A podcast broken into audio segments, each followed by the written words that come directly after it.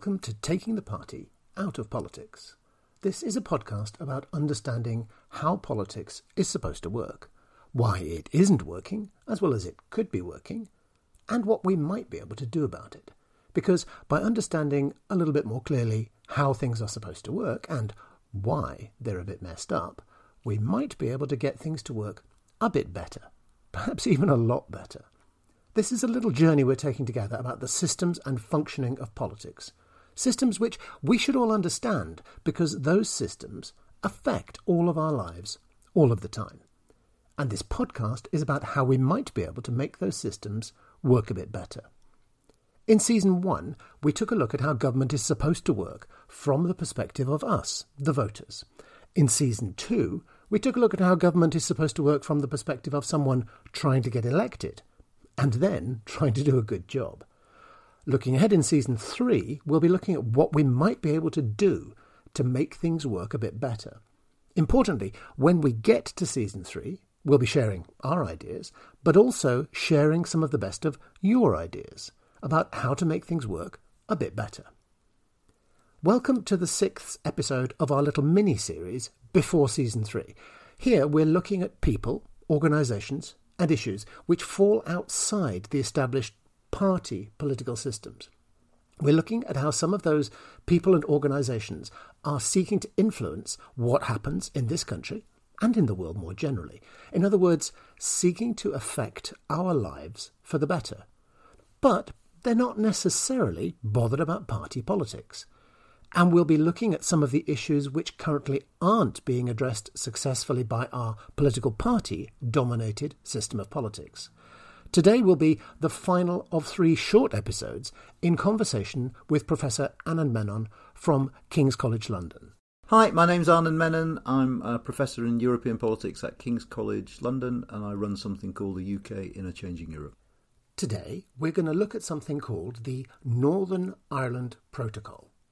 Professor Menon, one of the big problems coming out of Brexit, out of the UK leaving the European Union, is the situation with Northern Ireland. Is there anything approaching a solution to that which is ever going to be likely?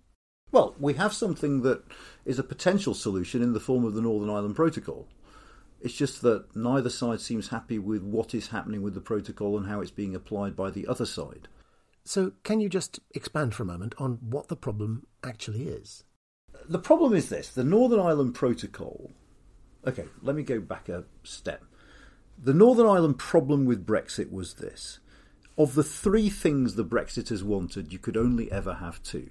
So they wanted the whole of the UK to leave the European Union on the same terms. They wanted to leave the single market and the customs union, and they wanted to avoid a border between the north and south of Ireland because most people, including the police service of Northern Ireland, thought that if you introduce new border checks between the north and the south of Ireland, it might inflame violence and start to take us back in the direction from which we've come, of sectarian violence on the island of Ireland that everyone wanted to avoid. The problem with those three things is you can only have two of them. So you can leave the single market and the customs union as a united kingdom. Every bit of the United Kingdom leaving the same way. But then the border between the UK and the EU, where you would have had to have checks because we'd left their market, would be between the north and south of Ireland. Or you could not have a border on the island of Ireland. You could leave as a whole of the UK and not leave the single market and the customs union, which is essentially what Theresa May was proposing with her backstop. The whole of the UK would have stayed within bits of the single market and the customs union, specifically to avoid that border in Ireland or a border between Great Britain and Northern Ireland. But the more extreme Brexiters in her party said that this was Brexit in name only. It was a betrayal because Brexit meant getting out of the single market and the customs union. So, option three you can leave the single market and the customs union. You can avoid a border on the island of Ireland, but you can keep Northern Ireland under some EU rules in order to avoid that border, and that's what Boris Johnson did. Now, the logic of that is that the border between the UK and the EU lies within the UK itself. As people say, figuratively, in the Irish Sea. In the Irish Sea. So rather than having checks on things entering the EU market taking place at the border of the Republic of Ireland, they take place at the border of Northern Ireland, which remains under some EU rules. So there are some bits of the economy of Northern Ireland that are governed from Brussels, over which Northern Ireland has no say.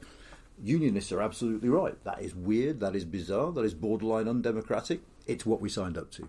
Equally, goods are checked if you take the pro- protocol at, at its face value going between Great Britain and Northern Ireland because the EU wants to check what's entering its market. That too is weird. Opponents of the protocol are quite right. It is weird to have customs and regulatory checks inside the same country. It is bizarre. And it's having political effects because it's annoying the Unionists, who are those people in Northern Ireland who stress the link with the United Kingdom and want to be separate from the Republic of Ireland. Okay, so that's where we are. What the government in the UK is trying to do is minimise those checks so that there is as little friction as possible when it comes to trade within the United Kingdom. The European Union is pushing back, saying there's a simple, basic amount of checks you have to do, and there's no getting around that. And that is where the standoff is. And it's very, very hard to see how you resolve that. So, there you have it. A protocol which requires checks between different areas of a nation well, that's weird, and would annoy the Unionists, those people in Northern Ireland who want to be part of the UK. But at the same time, it's quite reasonable for another country, and in this case the Republic of Ireland, but since the Republic of Ireland is a member of the EU, that's the whole of the rest of the EU, well, it's quite reasonable for another country to know what is entering into that country. But to do that, you need some sort of border between those two countries, in this case between the UK and the EU and that's between Northern Ireland and the Republic of Ireland. And that's a problem because that would annoy the nationalists, those people in Northern Ireland who want to be part of the Republic of Ireland. As Professor Menon says, people who voted Brexit might have wanted all three of those things, but you can't have all three of them at the same time. You're going to end up annoying at least some of the people. Well, let's face it, you're probably going to end up annoying all of the people even those who are neither Unionists or Nationalists. Anyway, next time. That's the final episode in this mini series. When we return with Series 3, we'll be looking not so much at the problems, but at what we might be able to do to improve and how we might be able to do that. Next time, on taking the party out of politics, we're going to start exploring what concrete actions we might be able to take to help our currently political party dominated political system work a bit better. We'll touch on some ideas we've already seen along the way, as well as some new ideas. Citizens' assemblies, for example, which we heard about in connection with our friends at Extinction Rebellion, but also new ideas like citizen scrutiny. Lots of things to think about. That's next time.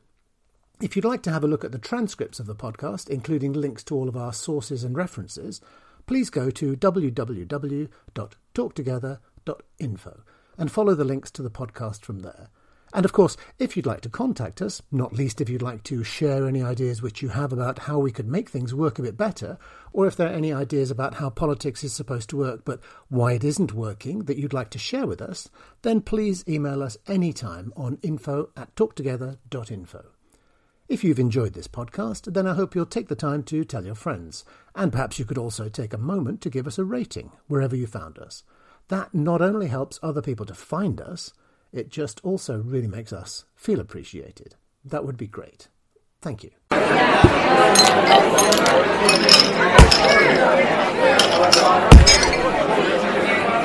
Yeah.